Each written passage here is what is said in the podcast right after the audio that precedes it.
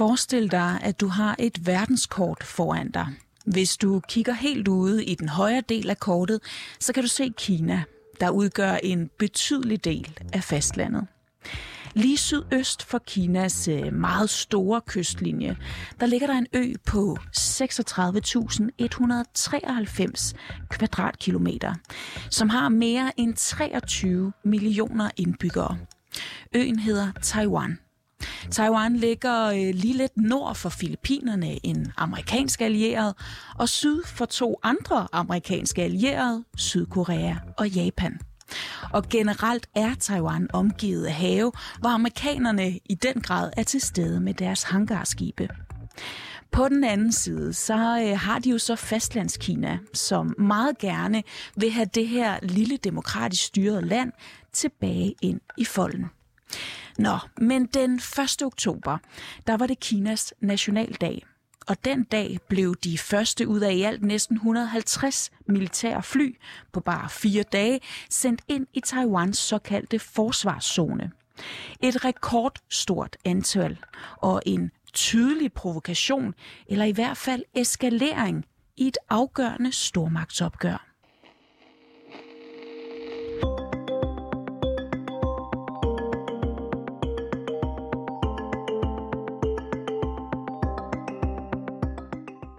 Mener, at fremtidens verdensorden afgøres i Østasien, og i særdeleshed omkring Taiwan.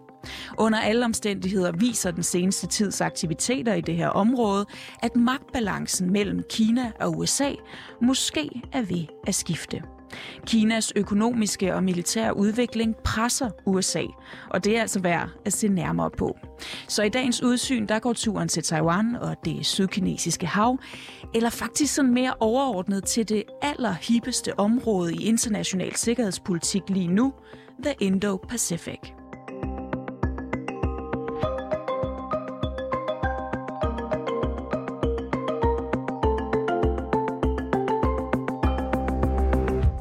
Lytter til Udsyn. Din vært, Christine Randa. De seneste par uger er ligesom øh, øh, altså kulminationen på en udvikling, vi har set over, over længere tid, altså de senere år snarere. Ikke? Det her er Camilla Nørup Sørensen. Hun er Ph.D. og lektor ved Institut for Strategi og Krigsstudier ved Forsvarsakademiet. Og hun har særligt fokus på Kina som stormagtsaktør og på sikkerhedspolitiske og militære strategiske udviklinger i Østasien. Kortere sagt, hun er den helt rigtige kvinde at tale med det her om. Og den udvikling, hun lige nævnte, er en udvikling, hvor USA-Kina stormagtskonkurrencen eller konfrontationen, om man vil, er taget til og det gør den jo særligt i Kinas nærområde, altså i, øh, i Østasien. Det er der, at, øh, at Kina nu for alvor begynder at kunne udfordre USA øh, militært, men også i forhold til, til, øh, altså til det, der egentlig har været USA's rolle i Asien siden afslutningen af 2. verdenskrig. Ikke? Altså den, der ligesom også var førende i forhold til at sætte spilleregler, om det sådan var økonomisk eller politisk, ikke? og i hvert fald har været den førende øh, øh militærmagt øh, i Asien. Øhm, og det begynder kineserne nu at kunne, øh, kunne udfordre. Ikke? Kineserne har mange flere instrumenter eller redskaber at spille med i, i værktøjskassen, ikke? altså både økonomisk øh, øh, og, og militært. Og det får den eksisterende konflikt, især i det sydkinesiske hav og selve Taiwan-strædet mellem fastlandskina og Taiwan, til at tage til. Simpelthen fordi, at Kina kan nogle ting nu, som øh, de ikke har kunnet før. Øhm, i Taiwan-strædet er det jo særligt det med, at de kinesiske militær nu begynder at kunne, øh, kunne udfordre det, øh, det amerikanske militær, kunne begynde at, og den, amerikan, eller den kinesiske flåde øh, er øh, nu, nu så stor, ikke? At, at hvis man kigger øh, på et kort, og så ser øh, den kinesiske kystlinje derned, jamen, så kan den næsten ikke, nu hvor den er så stor, foretage sig noget, som på en eller anden måde ikke kan, kan ses som han implikationer ikke? for forholdet til USA i det sydkinesiske hav eller i, i Taiwan-strædet. Ikke? Så, så det er et, øh, et udtryk for, ikke, at, at USA-Kina-forholdet øh, nu er kommet til et punkt, hvor den her stormagtskonkurrence ligesom er den overordnede linse, kan man sige, som de begge to ser på hinanden øh, igennem. Ikke? Og, øh, og at USA øh, ja, er udfordret. Øh, øh, i, af Kinas øh, økonomiske og militære øh, udvikling. Og vi skal lige huske, at det jo altid har været Kinas mål at blive genforenet med Taiwan. Og så sent som i weekenden understregede den kinesiske leder Xi Jinping igen, at citat, en genforening af nationen skal realiseres og vil med sikkerhed blive realiseret. 祖国完全统一的历史任务一定要实现，也一定能够实现。 og på den anden side, der har vi altså så USA, som siden 1979 har haft den her sådan dobbelthed i forhold til Taiwan. Man har været nødsaget til at øh, anerkende Kinas et-Kina-politik, hvor Taiwan i princippet er en del af Kina, for ligesom at kunne etablere diplomatiske relationer med Beijing. The government of the United States of America acknowledges the Chinese position that there is but one China, and Taiwan is part of China. Men samtidig så har USA selv indført love med mere, hvor det blandt andet forpligter sig til at øh, sikre Taiwans evne til selv at kunne forsvare sig. Øhm, og det har USA så kunne gøre øh, kontinuerligt, kan man sige, i forhold til at støtte Taiwan øh, med, med den, altså støtte det taiwanske øh, militær, ikke? Øh, og også have stærke uformelle relationer øh, til Taiwan økonomisk kommercielt. Men det er jo så det, som, øh, ja, som bliver noget mere udfordret nu, ikke? Altså fordi, at, øh, at det kinesiske militær er en, en, en større øh, udfordring, ikke? Øh, det er sværere at, at, at afskrække, eller i hvert fald opretholde en troværdig afskrækkelse øh, på Taiwan, øh, med kun Taiwans militær, så det fordrer også, at man styrker øh, militærets øh, relationer mellem øh, Taiwan og USA. Og det er det også kommet frem, at USA i hvert fald det seneste år har haft specialstyrker og marinesoldater i Taiwan til at træne det taiwanske militær. Over the last year, roughly two dozen members of U.S. Special Operation Units and supporting troops have conducted ground training, while the Marines have worked to train small boat units. Og det er jo fordi, man i USA er bekymret over, at, at det taiwanske øh, militær ikke er en, en stærk nok eller en troværdig nok afskrækkelse. Ikke? Øh, øh, og, og, og det er jo en udvikling, som vi bliver ved med at se i og med, at, øh, at det kinesiske militær øh, bliver ved med at, at vokse. Og derudover så har USA under Biden slået sig meget an på, at de igen vil føre an i demokratiernes kamp mod autoritære styre. The authoritarianism of the world may seek to proclaim the end of the age of democracy – but they're wrong. The truth is, the democratic world is everywhere. Democracy remains the best tool we have to unleash our full human potential. Taiwan blev gennem 80'erne demokratiseret, ikke? Øh, og, og er i dag, hvis ikke det, så et af de stærkeste demokratier i Asien. Og, øh, og derfor er det jo også en dimension ikke? I, i USA's øh, støtte til Taiwan. Altså det her med, at, at Taiwan er det her demokrati, ikke? Som, bliver, som bliver truet, som bliver presset af, af et autoritært øh, Kina. Og det har man også meget svært ved ikke at støtte op omkring, øh, hvis man også stadigvæk skal bevare USA's øh, troværdighed og position. Ikke? Både i Asien, men også generelt, som, som, øh, som, øh, som amerikanerne selv siger, som dem, der går foran i kampen for demokrati. Ikke? Men Camilla, lad os lige vende tilbage til det, som du var inde på lidt tidligere.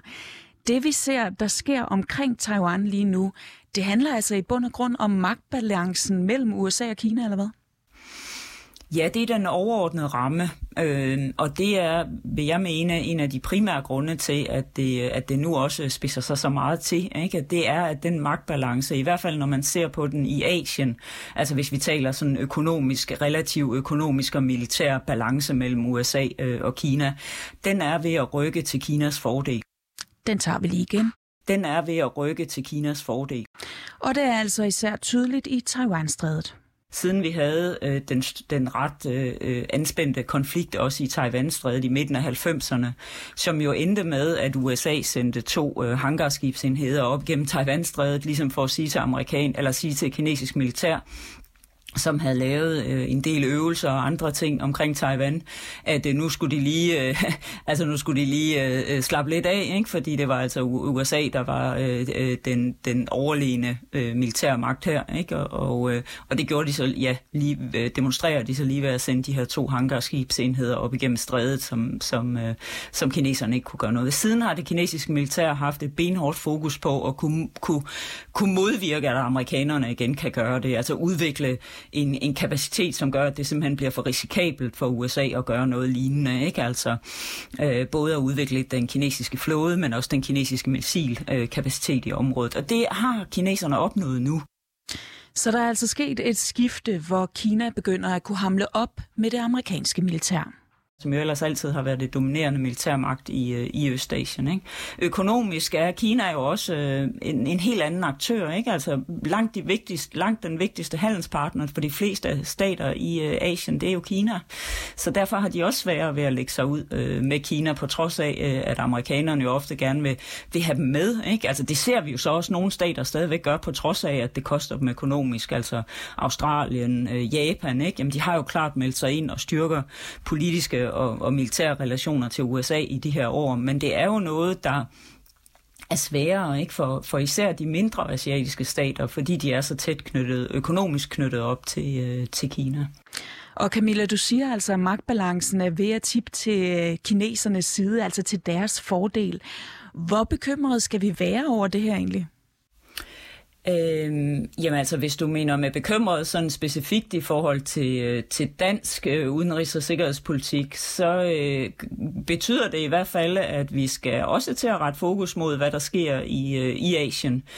Øh, fordi at øh, vores vigtigste allierede USA er den vigtigste stat i NATO, øh, USA, jamen de retter i stigende grad strategisk fokus og, og militær tyngde mod Asien, altså mod at håndtere et, øh, et stærkere økonomisk og militært stærkere Kina. Ikke? Og det er som sagt så i Kinas øh, nærområde i Asien, at den her stormagts øh, konkurrence konfrontation spiller sig ud. I hvert fald når vi sådan taler sikkerhedspolitik og militær. Ikke? Øhm, og det er jo også det, vi har set, at USA de seneste, ja, de seneste års tid, ikke? og under Biden har forsøgt at mobilisere øh, amerikanske allierede, både i, øh, i, i NATO-sammenhæng øh, og også i bilateralt, ikke, i forhold til at rette mere fokus mod øh, Asien. Vi ser også, at flere store europæiske lande sender flådeenheder øh, til, øh, til Asien, ikke? altså øh, Tyskland, øh, Storbritannien og, øh, og Holland også senest. Ikke? Så, så det er noget, der, der, der, der i hvert fald øh, bør få os til at kigge mere også på, øh, på Asien, øh,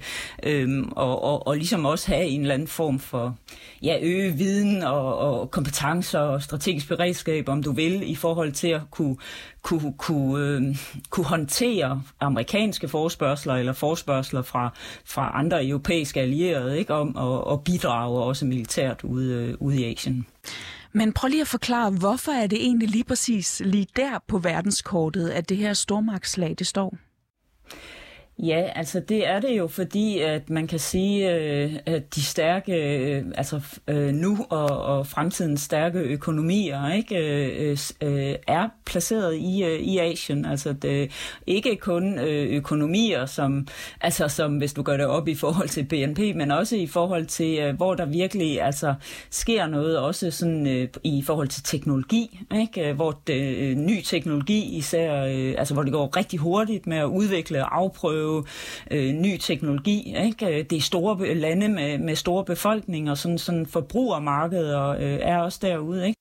Markeder som lande som Danmark jo også er interesseret i at være en del af. Og så er det som sagt der, at USA og Kina, som jo er de to stormagter, vi har, om vi taler international økonomi, øh, politik eller, eller militær, ikke? Øh, at de er øh, at de i, i, i, sti, altså i, i særligt øh, støder sammen. Øhm, nogen vil sige, at det er der fremtidens den bliver, bliver afgjort. Ikke? Øh, det ved jeg ikke om for meget at slå det op til, men det er i hvert fald et sted, hvor man kan sige, at nogle af de her øh, spilleregler, som ellers har har, har dirigeret, kan man sige, international økonomi, politik og, og sikkerhedspolitik øh, øh, i de seneste årtier. Ikke? Jamen, det er jo der, de kommer til at stå øh, sin prøve, ikke? Øh, øh og det er også der, det bliver vigtigt at være med til at påvirke den måde, de, øh, de videre kommer til at udforme sig på. Ikke? Og det er også derfor, vi ser EU så sent som, øh, som var det forrige uge, ikke? også komme ud med en Asian-strategi, eller Indo-Pacific-strategi, som, øh, som, som, som, det, som, som det er overskriften. Ikke? Fordi EU øh, også vil være med til at spille en rolle der. Der står der faktisk i, i, øh, i indledningen, ikke? at det er fordi det herude af fremtidens verdensorden bliver, øh, bliver afgjort.